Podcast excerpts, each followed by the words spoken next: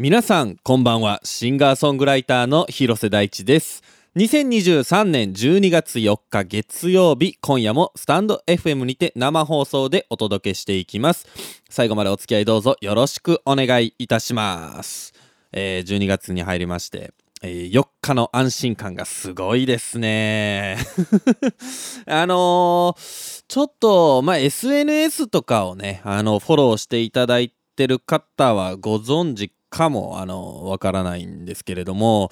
あの、先週、ちょっと体調をね、こう崩しましてあの火曜日かな。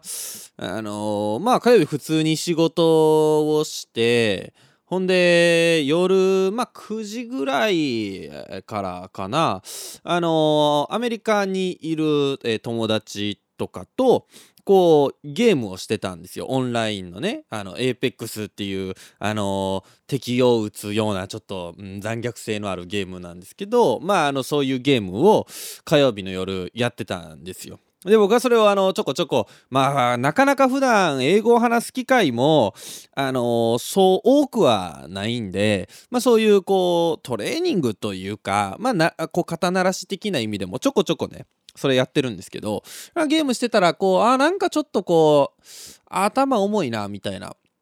感じを持ってきてああまあこれちょっと今日結構仕事して、えーまあ、ゲームもして、まあ、しかも英語を喋ってああ疲れたかなと思ってねあのーまあ寝たんですよ火曜日。で、えー水曜日起きたらもうああこれああかんわと。あのわかります？あの大体さ熱出たりとかまああのインフルエンザとかも含めてああいうことになる。もう前の日からちょっと分かってるじゃないですか。こうどっかではね。だけどなんとなくんまあまあ大丈夫やろみたいな感じで寝るんですよね。大体ダメなんですよね起きるとね。もう大体そのパターンの時は起きてくるとあやっぱりかのパターンなんですよ。ではまあ案の定もう朝起きてやっぱりかのパターンで熱測ったら、まあ、39.1度あー熱かと思って。残念やなと思って。でまあその日こう仕事をねこういろいろこうキャンセルしたりする連絡とか、えーをしてであのまあ友達とかにもまあ仲に仲のいい友達とかにねあちょっと、えー熱でございますみたいなこうね LINE とかを送って。まあ熱はあるけどなめちゃくちゃ元気がなかったかというとそういうわけでもないんですよね。まあそれぐらいのこうボケラインが送れるぐらいにはあまああのなんていうか正気は保ってた、えー状態やってねほんであのこう送るじゃないですか。友達からみんな言われるわけですよ。あの箱根ではしゃぎすぎたかと。いやほんでねいやいいやいやと待てよと俺はもうねそうやって言われるのがめっちゃ悔しいんですよ。うん。あのもうねリスナーも全員思ったと思うんですよ。あの SNS フォローしてくれてる人はねあのあツイッターとかに確か投稿しましたから、うん、あ広瀬と箱根ではしゃぎすぎたかってもう全員思ったと思うんですよ。んで僕そう思われんのがもう尺でも尺でしょうがなくってなんかまあ皆さんもあると思うんですよ。なんかどっか例えばまあディズニーランド行った後とか、えーまあ海外旅行に行った後とかよく体調崩すじゃないですか。でそういう時なんか嫌みったらしく言われるでしょ？友人とか家族とかあ海外で楽しみすぎたねとかああの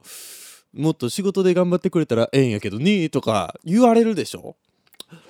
腹ななんか嫌やなと思って。うん。そんで僕はあの母親にもあの LINE をしたんですよ。まあやっぱりこう一人暮らしの熱ってどっか寂しいんでしょうね。やと思うんですよ。僕こうあの友達とかにこう熱 LINE を送るのは。あのただ構ってほしいっていうのがやっぱちょっとあると思うんですね。あー熱なんだ。あーかわいそうだね。お大事に。みたいなの言われたいし。もっと言うとなんかあの近所のに住んでる友達とかにね言うたらこうえー、差し入れ持っていこうか。大丈夫？みたいな言われて。であの僕はいやいやあのもう部屋も荒れてるからもうええわ。あの気持ちだけでありがとうっって言いたいんですよ うん、多分言いたいからこう LINE を送ってるんやと思うんですけどまあそんなこう友人の中に、まあ、母親っていうのも僕は入ってくるんですね。まあ、なぜなら、まあ、その実家にいた幼少期、まあ、ないしは青年期にはあの体調を崩した時にはやはり母の支えっていうのは偉大だったのだなと毎回思わされるんですよ。うん、もうこれ体調崩しても一人暮らし。あもう今日食う飯がない。その僕は冷蔵庫にストックとかがいっぱいあってね。それをこうどうこうしてるみたいなこう家庭的な男じゃないのであの本当もう今日食うものしかないんですよ。あだからもう体調崩そうがなんだろうが今日食べるものを入手しないといけないっていう状況ね。うん。でそういうのを思うとあ母のありがたみというか別に母でなくてもいいんですけどなこんなこと言うとなんかトゲがありますね まあ母じゃなくてもいいんですけどうんまあね癒してくれるな看病をしてくれる妻でもいたらいいんですけどねうんまあ結婚してるかもしれないですけどね。うん。あの、あのー、そういうことを思ってこう母に LINE をしたんですよ。あ、39度1分ですと。ええ、母にも言われましたとも。うん、箱根楽しかったって。あ言われましたよ、母にもね。うん、母にもそういうふうに言われて、ああ、まあやっぱ言うてくるかと思ったんですけど、いやいや待てよと俺は毎年この時期やってるぞと思ってその母のね母と LINE する時なんか僕もうほんま風邪ひいた時だけなんですよ。うん、まあの正確には別に母に僕が LINE をしなくてもまあ母も、えー、パタタス星人ですから、えー、あのラジオを聞いてその体調まあ例えば6月1回お休みしましたよねあの時なんかは母から「大丈夫か?」と、えー、お休みしてるけど、えー、大丈夫か?」というような、まあ、LINE をいただいたりなんかまあそういうような時ぐらいですわ母親と LINE するのなんてねんでその母親の昔の LINE をねこうバーって見たんですよ。そしたらですよ、2022年、まあ去年ですわね、2022年の11月29日、29日、ああ、11月29日。40.1度っていうのを僕は母に送ってたんですよ。ほんであのー、もうこれ見よがしとばかりにそのああ箱根の箱根楽しかったの？って言ってきた友人全員にそのスクリーンショットを送って去年もやってます。私はこの時期やるんですと。決して僕は箱根ではしゃぎすぎたわけではなくあのあくまでもこの11月末日もうどころじゃないですよ。11月29日には熱を出すんだと僕は。あだからもうそういうもんなんやと。いうような形でですね、えー、11月29日の呪いというふうに僕は呼んでるんですけどあの絶対にそういうことにしてやろうと思ってます なのであの本来なら僕まあ多少ね体調を崩したりっていうことであってもあの SNS には基本書かないようにしてるんですよ。あのなぜならばなんかその病んでるまあそれはなんか病んでるってよく精神的な時に使われがちですけどまあその体を病んでる私をアピールするっていうのがなんかあんまかっこよくないなって僕思うんですね。まあ、あのもちろん何かしらこう仕事を休む時とかはもうお知らせしますけどそうでない時にはわざわざ言うようなことじゃないって僕は思ってるんですね。うん、だけどあの11月29日の呪いそしてあのー、まあ何かキャンセルする可能性もありましたから予定をね。それを思うとあのー、ツイッターにはあの書かせていただきました。私11月29日は呪いにかかってますと。うん、決してですね箱根に矛先が向かないように。絶対にえー、箱根。であのはしゃぎすぎましたかね？と、えー、言われないためだけの、えー、ツイートでございました。あもうもう完全にその投稿でしたから、まあ、気になる方はねあのツイッターなんか見ていただけたらなというふうに思いますけれども。あのー、僕こう意外なんですよね。何がって言われると僕意外とこう虚弱体質と言いますかもうねパタタス星人の方は、えー、もうご存知だと思うんですけどあの平気で40度とかいう熱をもう年に34回やっちゃうんですよ。まあ今回はねあのねピーク39.4とかやったかなうん、でまあ、あのー、次の日にはね37.4ぐらいまで戻ってたんでまあ全然大したあれじゃなかったんですけどまあ結構ね僕虚弱体質なんですよ。うん、なんかこれ意外じゃないですか。あのなんやろなまあ僕のこのキャラクター、うん、まああのアーティストが虚弱体質っていうのは正直かっこいいと思います。なんですけどなんですけどですよ。かっこいいと思うんですけどけどですよ。うんなんかその僕のこのラジオでのトークとかあのあとまあ僕見た目その身長もまあまああるしそのいわゆるガリガリ系ミュージシャンじゃないんですよ。なんかその繊細そうなあなんやろなこう坂本龍一さんみたいな方がこうそういう感じとかまあまあ分からんでもないんですけどなんかこう僕みたいなこのがっしり系ミュージシャンが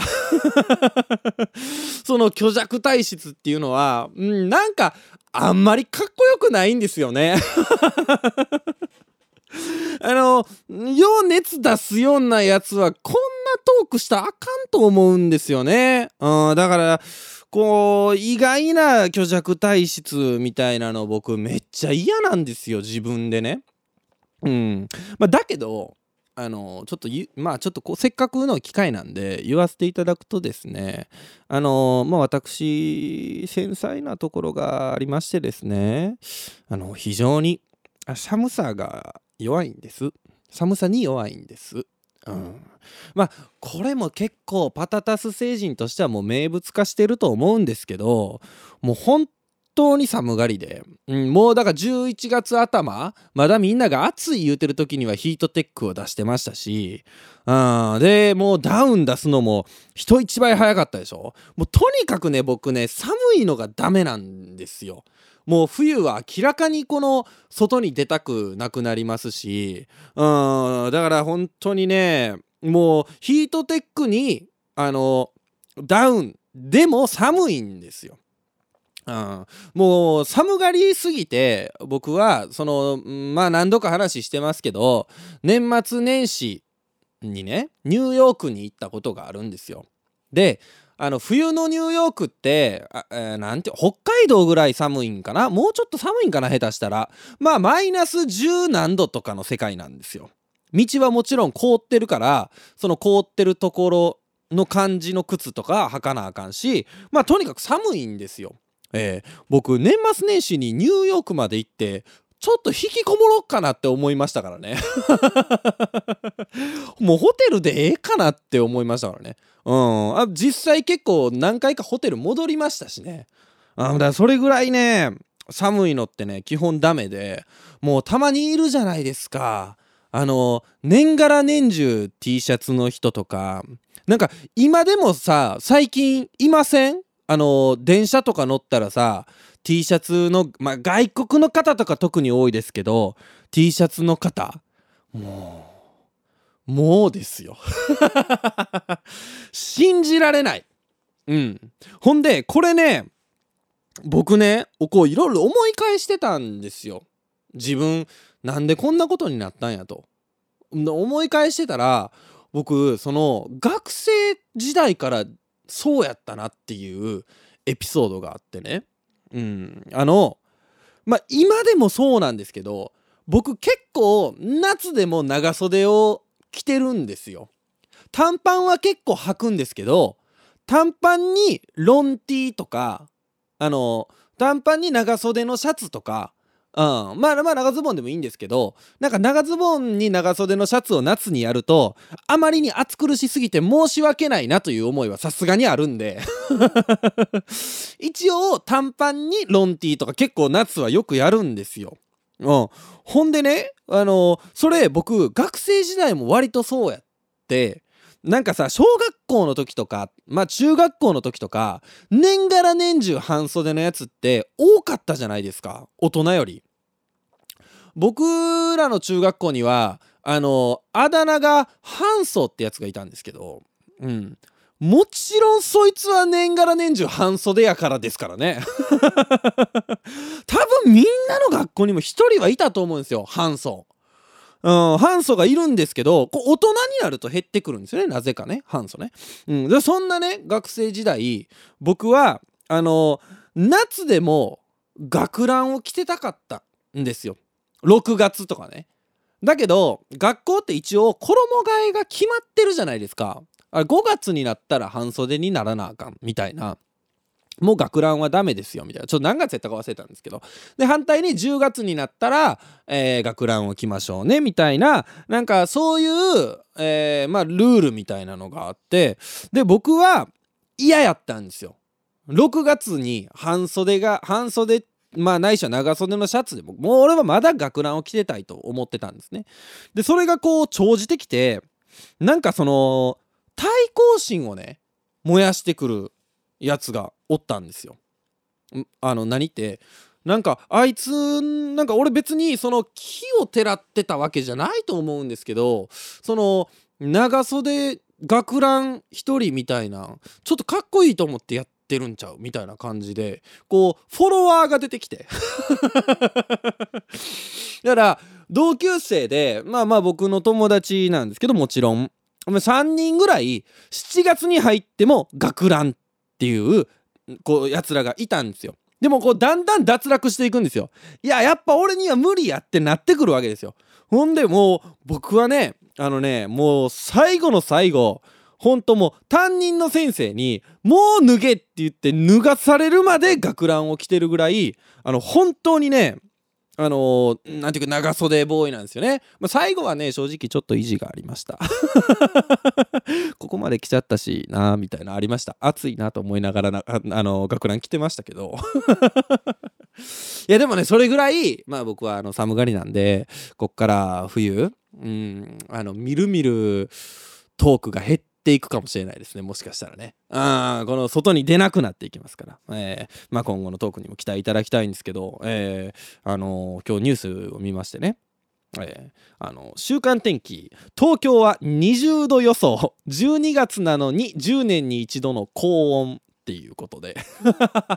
うん最高、はい、というわけで今週も始めていきましょう。広瀬大地の「パートトゥスマンデー」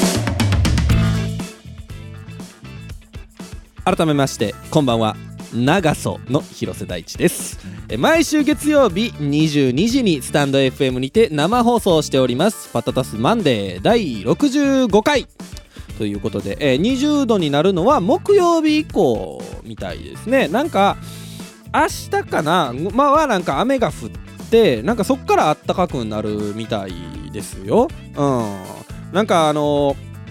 生放送コメント欄にあのー寒暖差がえぐいっていうあのコメントが来てるんですけどあのそうですね。あのまあこんなん僕が言うことじゃないかなっていうふうに思うんですけど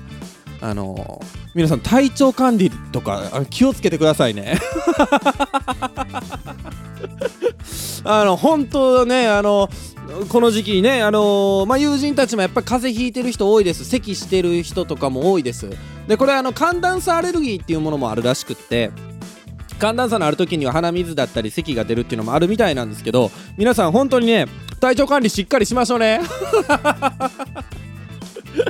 えー、当番組パタタスマンデーではメッセージを随時募集しております。今夜のメッセージテーマは理想の休日でございます。メッセージはスタンド FM アプリ内のレターもしくはホームページマンデーパタタスレコーズ .com まで。カタカナでパタタスマンデーと検索してください。テーマに沿ったメッセージ以外にも番組を聞いての感想などもお待ちしておりますどんなことでもお気軽にお送りくださいメッセージを採用された方には番組特製ステッカーをお送りしておりますので、ご希望の方は住所氏名をお忘れなくということで、ここで一曲お聴きください。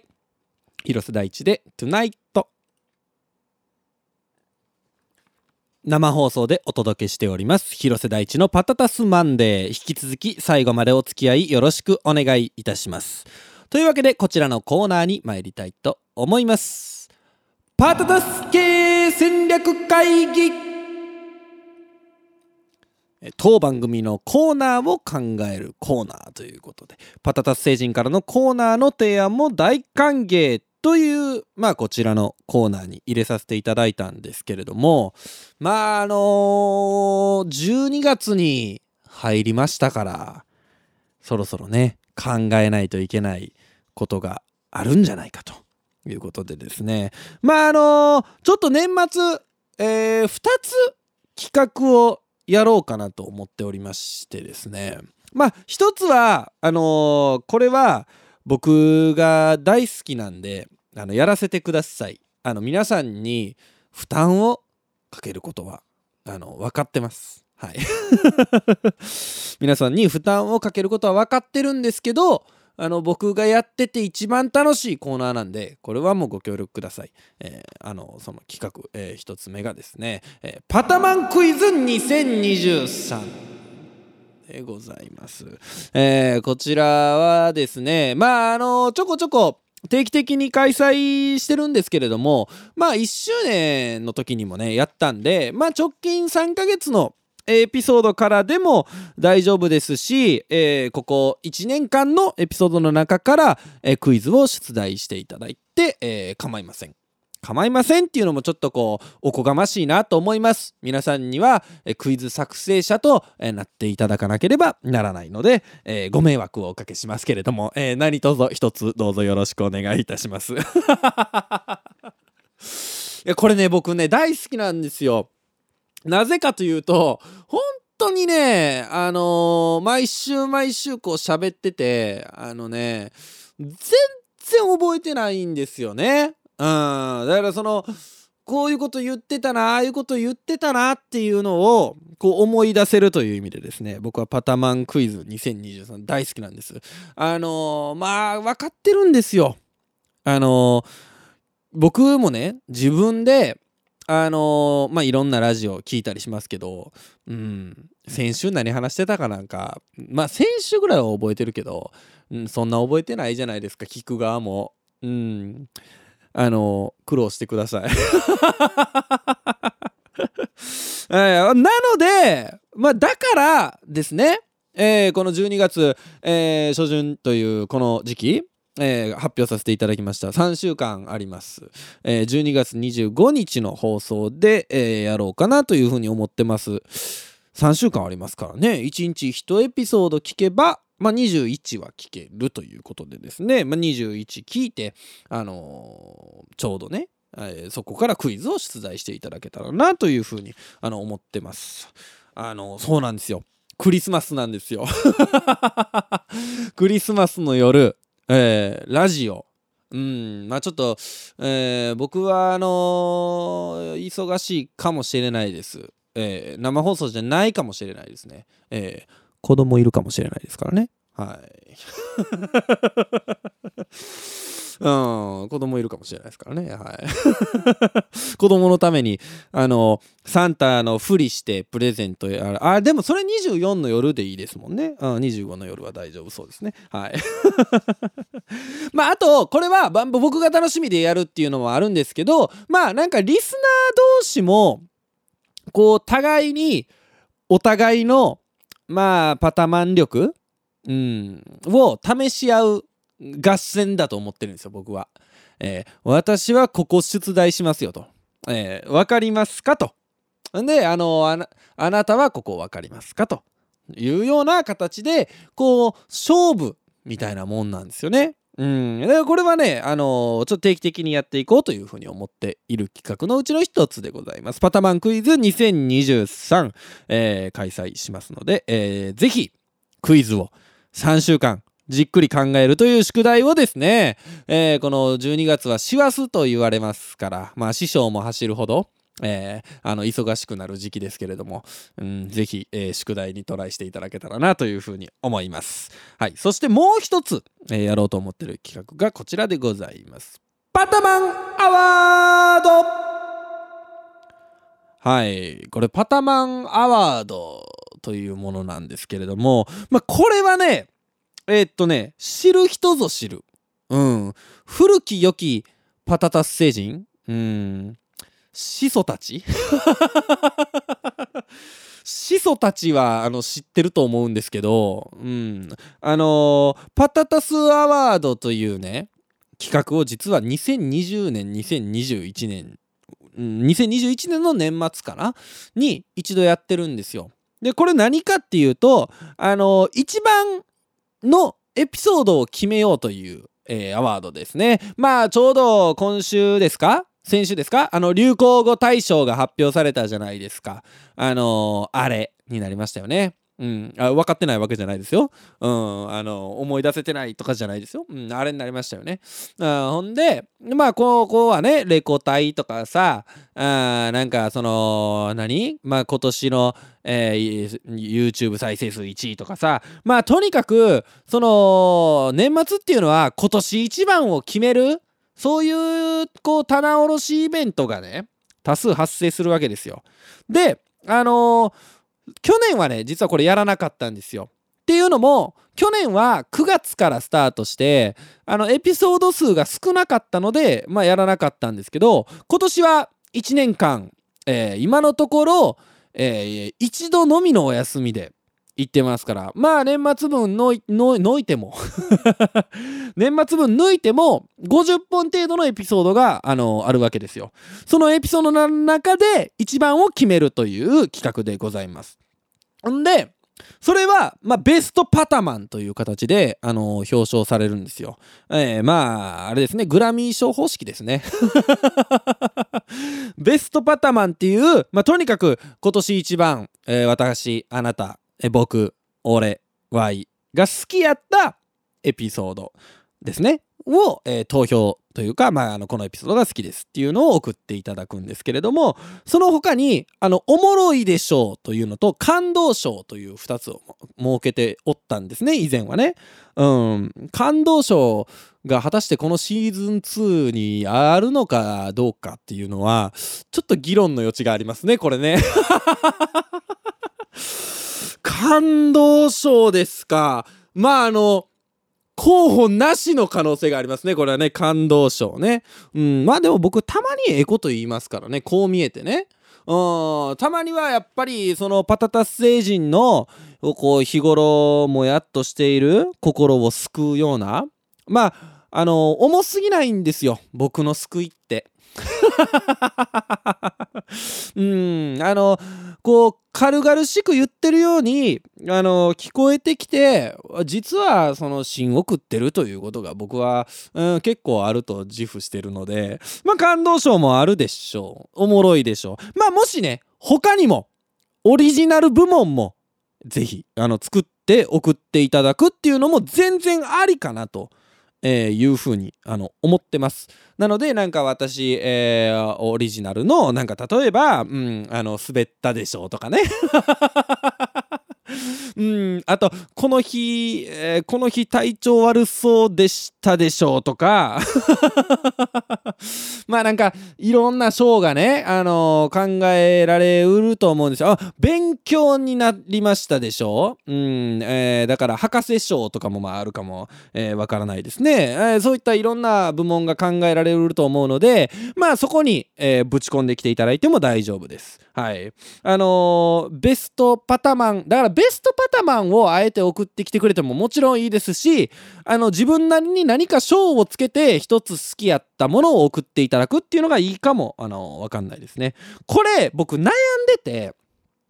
この2つの企画を年末一挙やるのか、まあ、もしくは、ま年末年始またぐ形でもいいのかなとも思ってたりするんですね。というのもやっぱりメールを送ってってくれるパタタス星人の皆さんが大変やと思うんで、まあ1週間ずつやるっていうのもいいんかなというふうに、あのー、思ってます。まあちょっとその辺はね、あのー、皆さんのご意見も、えー、教えていただけたらな、なんていうふうに、あの思ってます。まあともかく、え3週間かけて、えー、ぜひ過去のアーカイブを聞いていただけたらなという えいうふうに、え思っております。まあでもね、年始はね、年始はね、僕トーク歩きする、めっちゃ歩きするんですよね。今年、実は1月1日が月曜日なんですよ。これ、僕さすがにやらない予定です。ラジオ、えー、お休みにする予定です。うん。聞かないでしょ 1月1日からラジオ聞かないでしょこれなんか僕がやりたくない。うん、まあ正直あります。1月1日の夜からやりたくないっていうのもあります。えー、だけど、うん、聞かないんで 僕、逆やったら絶対に聞かないんで、うん、その、なんやろな。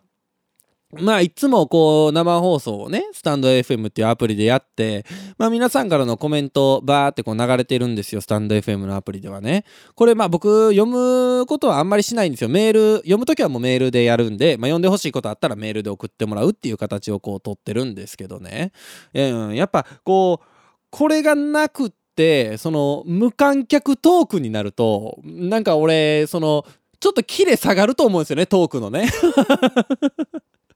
なので、うん、まあちょっと1月1日はお休みになるかなと思うんですけど、そうなるとさ、25日のクリスマスからさ、年末年始っていう、まあなんかいかにもいろんな面白いこと起きそうな時をまたいでの次の放送なんかさ、トークいっぱいあると思うんですよね。だからまあ12月25日に、まあ両方パタマンクイズとパタマンアワードやっちゃってもいいのかななんて現状では思ってます。はい。えー、皆さんの意見をお聞かせください。えー、ここで一曲お聴きください。えー、広瀬大地で Forever。生放送でお届けしております。広瀬大地のパタタスマンデー。今夜は理想の休日というメッセージテーマでメッセージを募集しております。ご紹介させてください。えー、パタタスネームジョーさんからいただきました。ありがとうございます。私の理想の休みは1日に36時間あります。よく寝て、すっきり起きて、ゆっくり朝ごはんを食べて、6時間のお茶のお稽古に行きます。お稽古が終わったら、まだまだ日が長く、カフェでのんびりして日記を書いて、頭の中を整えます。お家に帰って、軽くお昼を食べて、まだ昼かい え？ま、まだ昼ですか？えー、家に帰って、軽くお昼を食べて、掃除や洗濯を済まして、まだまだ日が長い。友達と遊び、本を読んで、ゲームをして、楽しく午後を過ごしたら、そろそろいい時間やから、晩ご飯を作って休み2日目に、えー、食べる弁当の作り置きを考えたりゆっくりお風呂に入ってえなんと1日24時間しかないって？ああそうだよね。そうだったんだよね。ということでいただきましたけれどもこれ36時間で足りる？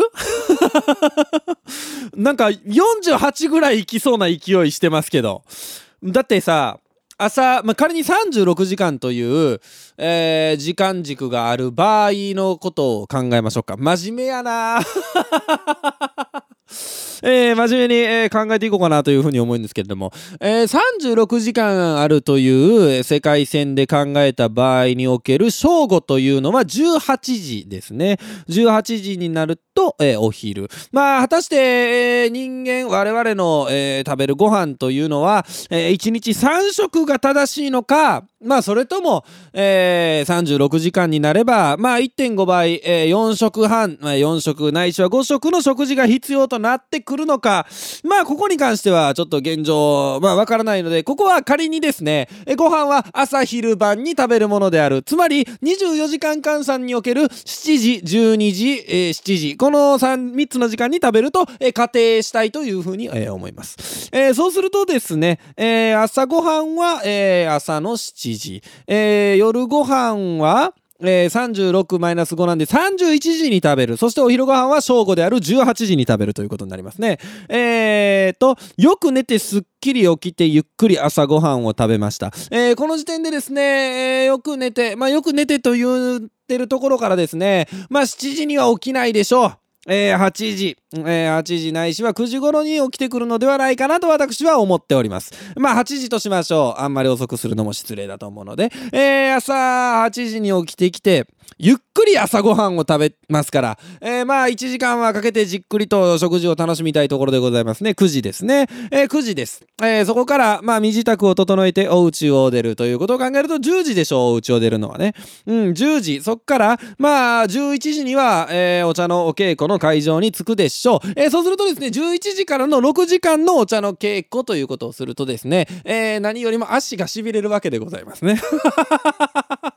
はい、あの足がすごくしびれるわけでございます。6時間もお茶の稽古をするとね。えー、それが終わる頃には17時でございます。17時、えー、お稽古が終わったら、まだまだ日が長い。まあ日が長いどころか、まだ午前ですわね、17時やったら。えー、カフェでのんびりして日記を書いて頭の中を整える。この作業に、まあ、1時間ですか？もうちょっと欲しいですよね。うん。もうちょっと欲しくないと、このままじゃ、本当に18時にお昼が食べれちゃう。完璧やったそうか。36時間でおてましたね。えー、続きまして、えー、パタタスネームマーチャルさんからいただきました。ありがとうございます。1日だけの休みは基本ベッドから動かないので2連休ある前提で話してみます。まあこちらは48時間ですね。えー、1日目の休みはとにかく動く。朝6時に起きて7時に出発。カフェで朝ごはんを堪能します。えみんなカフェ好きですねやっぱりね休日はね。その後は自転車に乗ってどこまで行けるか目的地を決めずにただただ走る。途中寄り道をしてお昼ご飯を食べてその後は海へ行きます。潮風を浴びて無になった頭を空っぽにするのが一番疲れが取れます。帰ったらお風呂に入ってご飯を作って夜は普段できない深夜ラジオをリアタイすること。そして2日目の休みは朝は寝る。昼も寝る。夜も寝る。寝てばっかりなんてもったいないって言われそうだけど寝れる時にたくさん寝たい。ということで、えー、いただきました。えー、いいですね。自転車旅ね。うん、なんかこういうことを子供の時にはやってたけど、やってないな、最近な。こう、子供の時には僕自転車で旅をするのがすごく好きで、あ大阪から京都とかまで旅をしてたんですよ、自転車でね。うん、まあ、ギリ日帰りできるぐらいやったんですけど、うん、でもそういうこともなんかなかなかしなくなりましたね。疲れるんちゃうかとかめんどくさいなとか思っちゃうんですよね。ああと、深夜ラジオのリアタイね。うん、あれさ、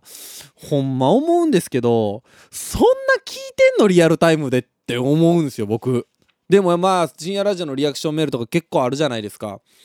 すごいよね。パーソナリティもすごいと思うよ。毎週毎週さ、あのあの日はさ1時とか3時とかに、まあ、仕事が入るわけじゃないですか。そうするとさままあ週に一遍はその日が入るってことでまあどうしても生活リズムがねこうグズグズしてきちゃうと思うんですけどパーソナリティすごいなって思うんですけどもっとすごいのはその仕事じゃないのにやってるそのリアタイ勢ね、うん、本当にすごいなと思いますね。うん。えー、ああの寝るのはめっちゃいいと思います。あのー、巷ではね寝だめっていうのはその睡眠、えー、ていうんですか睡眠貯金的なことはできないと言われてるんですけど、うん、もう別にいいですよね。気持ちいいんですもん。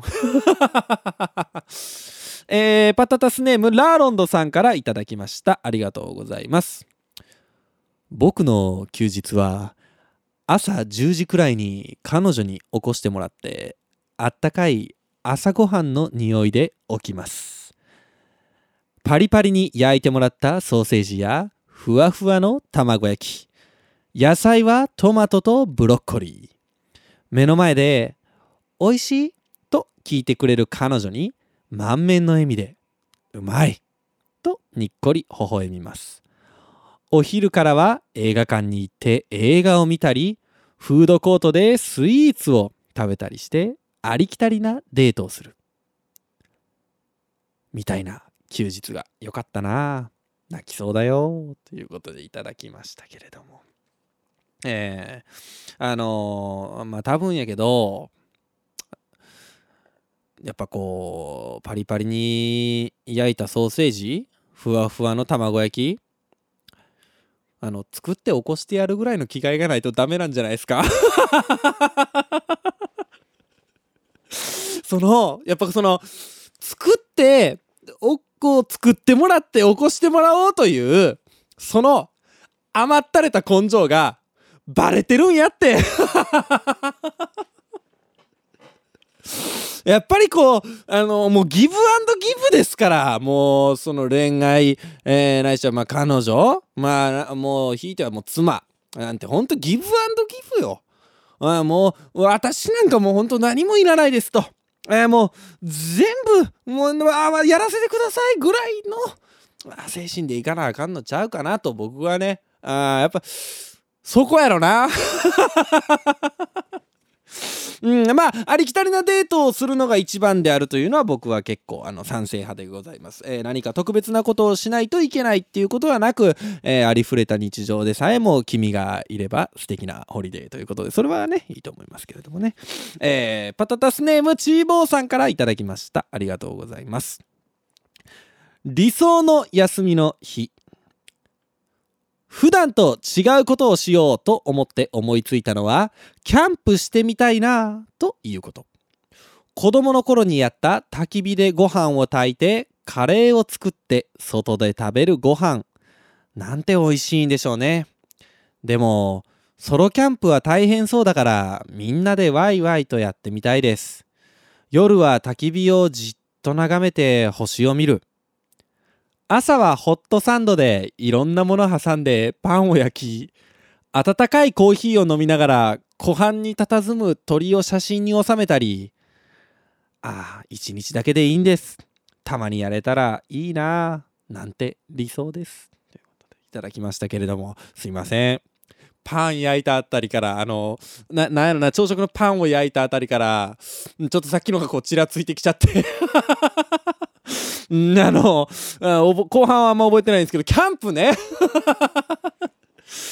キャンプはね僕はねめっちゃやりたいんですよ。うん。キャンプめっちゃくちゃやりたいんですけどあのねまあさっきまあそのねラーロンド君をあんな風に言っておいてなんなんですけど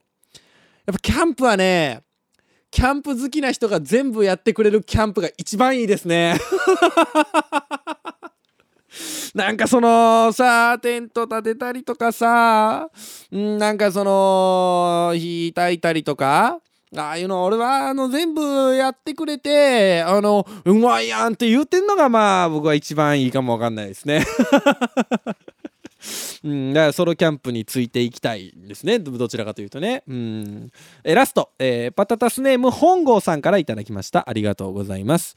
大地さんこんばんは。今すぐ過ごしたいことを、えー具体的に妄想しました。おいいですね。平日？平日なんですね。いいですね。平日休みっていうのがこれまたいいですからね。平日8時に起きて、カバンの中に下着とお風呂セットをイン。8時30分の電車に乗って、新宿から箱根ロマンスカーに乗り継いで、10時15分箱根湯本到着。片道2700円なり。ちょうどいいお値段に満足。日帰り温泉天山は箱根から歩いて行ける距離なのが嬉しいので山の空気を吸いながらのんびり歩いて向かう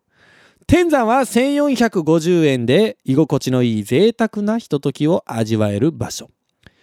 一風呂入った後の昼ご飯は定番のお蕎麦と野菜天ぷら。今日はエビも追加しちゃおう。たらふく食べ終わったら自然を感じる開放感満載の休憩室に設置してあるマッサージ機で体をほぐしつつ眠たくなったら横になってゴロリ。その後はもう一風呂入ってからのんびりキロあーリフレッシュしたな。シンプルだけど今体験したいのがこのプランでしたということでいただきましたけれども。うん箱根。いいよね。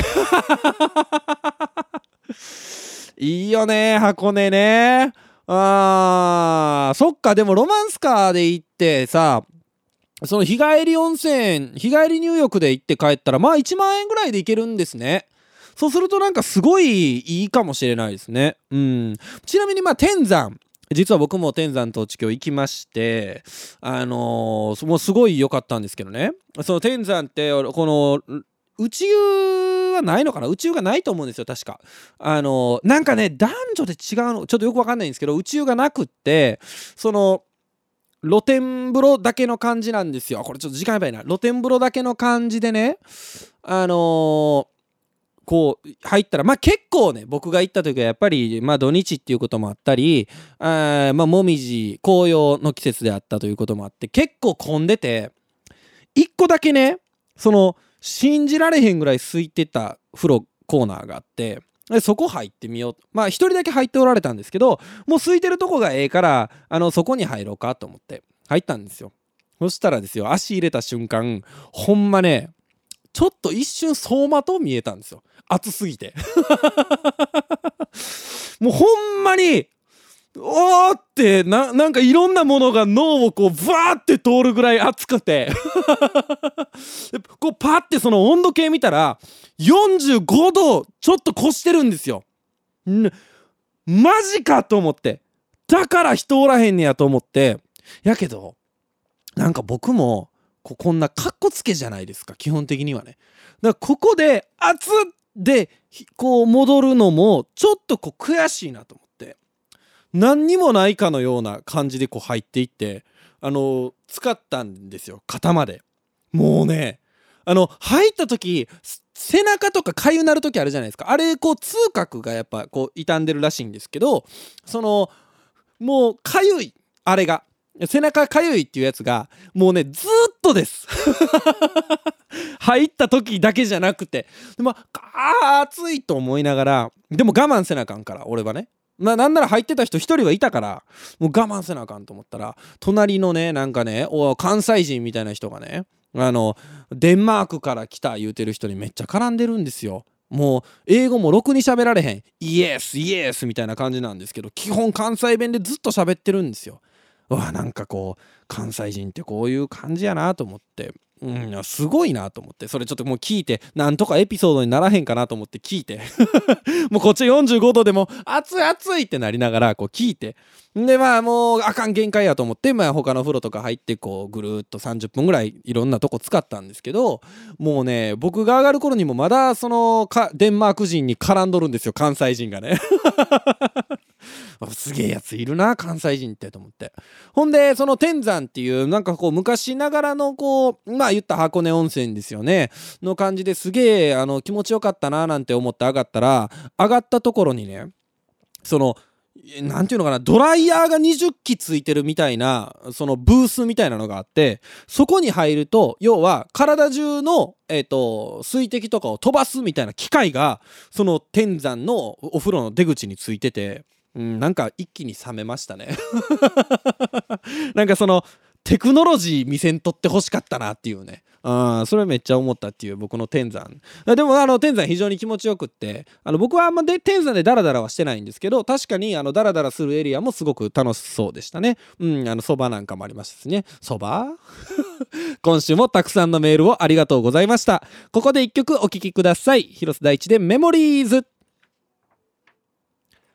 パタタスマンデーそろそろお別れの時間です。今夜の放送はスタンド FM 内でのアーカイブはもちろん Spotify や Apple のポッドキャストでも無料でいつでも聞き直すことができます。今夜の放送だけではなくもちろん過去の放送のアーカイブも、えー、年末に向けてどんどんチェックしてください。お知らせです。9月6日水曜日新曲 Tonight がリリースされております。たくさん聴いてください。当番組パタタスマンデーではメッセージを随時募集しております。来週のメッセージテーマは先延ばしにしていることでございます。えー、まあ皆さんあると思います、えー、あれやらなあかんのになと思いながらついぞ先延ばしにしていること。うん。あ,、えー、あると思います。ぜひ送ってきてください。メッセージはスタンド FM アプリ内のレター、もしくはホームページ、マンデー .patatasrecords.com まで、カタカナでパタタスマンデーと検索してください。テーマに沿ったメッセージ以外にも、各コーナーへのメッセージもお待ちしております。また、えー、X ではハッシュタグパタマンで皆様の感想ポストもお待ちしております。えー、ということで、えー、これ去年も確かやりましたよね、先延ばしにしてること。でもね、あのね、今回はちょっと理由が違って、あのー、今週水曜日に、えっと、僕が楽曲を提供した楽曲提供をしたあのアリサーというアーティストのアルバム「ペンディング」というアルバムがリリース、えー、されるんですよ、えー、なのでちょっとペンディングまああの先延ばしですよねペンディングしてることについてっていうことであの募ってみようかなと思いましたはい。あと、まあ、去年先延ばしにしてること、まだ先延ばしにしてたらやばいしな。えー、メール来ております。えー、パタタスネームラーロンドさんからいただきました。ありがとうございます。俺学びました。朝は俺が早く起きてご飯作ってデートは俺が運転して歩く時は車道側歩いて好きなだけ彼女におごる。ギブアンドギブね。頑張るわ。うん頑張るわ。ということで、うん、頑張らないね。いや、あの、が、ぜひとも頑張っていただきたいですね。えー、報告お待ちしております。えー、ということで今週もありがとうございました。また来週。バイバイ。